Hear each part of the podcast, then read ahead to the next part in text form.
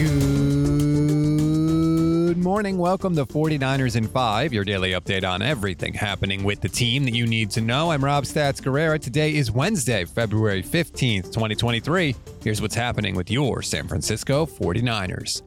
The Niners are going to have a new head coach to tangle with in the NFC West next season. The Cardinals officially hired former Eagles defensive coordinator Jonathan Gannon to be their new head man. Philadelphia has now lost both of their coordinators to head coaching gigs, by the way. Gannon was the last of the new head men to get a job. Of the 32 coaches in the National Football League, only five have been with their team longer than Kyle Shanahan has been with the 49ers. Can you name them? I'll give you a second. Okay, one, Bill Belichick, hired by the Patriots in 2000. That's pretty obvious. Mike Tomlin was hired by the Steelers in 2007. John Harbaugh became head coach of the Ravens in 2008. Pete Carroll, of course, with the Seahawks in 2010. And Andy Reid with the Chiefs in 2013. Matt Maiocco has a column for NBC Sports Bay Area that wouldn't normally make me think twice except that it comes from Matt Maiocco. In the column, Matt says if the 49ers can't re sign Mike McGlinchey, his replacement is likely already on the roster in either Colton McKivitz or Jaylon Moore.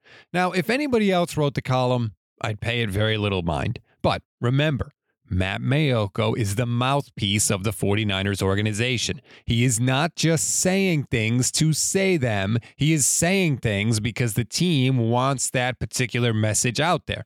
So don't hold your breath for any of the bigger free agent tackles, people. It ain't happening. By the way, that's not necessarily a mistake. Mike McGlinchey was a fine player for the Niners, but his performance wasn't exactly irreplaceable.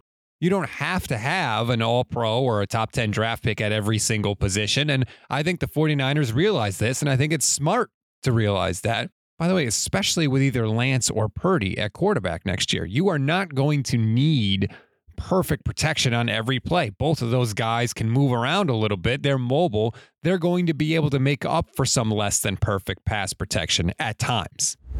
We always give you one thing to read, one thing to watch, and one thing you might have missed. One thing to read on this Wednesday Daniel Brown has a cool story in The Athletic about how former athletes like Alex Smith and Patrick Willis figured out what they wanted to do with their lives after football. It all comes down to sort of an interesting conference they attended and different athletes from different walks of life that they interacted with. It's not my usual sort of thing, but I happened to read it today and I thought you might enjoy it one thing to watch. I came across a video yesterday of DeMeco Ryans at his introductory press conference with the Texans. He's shaking hands with various people that happen to be in the room.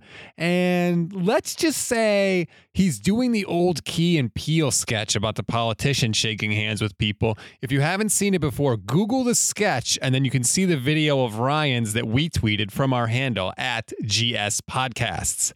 One thing you may have missed. Remember a little while ago when I told you the Niners were letting the coaching contract of secondary coach Cory Undlin expire? Well, turns out he got a new gig today, joining DeMeco Ryans in Houston as the defensive passing game coordinator. Ryans has brought a few friends from San Francisco to his new gig. In addition to Undlin, Ryans has also hired Bobby Slowik to be his offensive coordinator and Nick Cray to be his chief of staff. That's a wrap on today's 49ers in 5. Please rate, review, and follow both the Gold Standard and Niners Nation podcast networks. Enjoy your Wednesday, everybody. Apologies.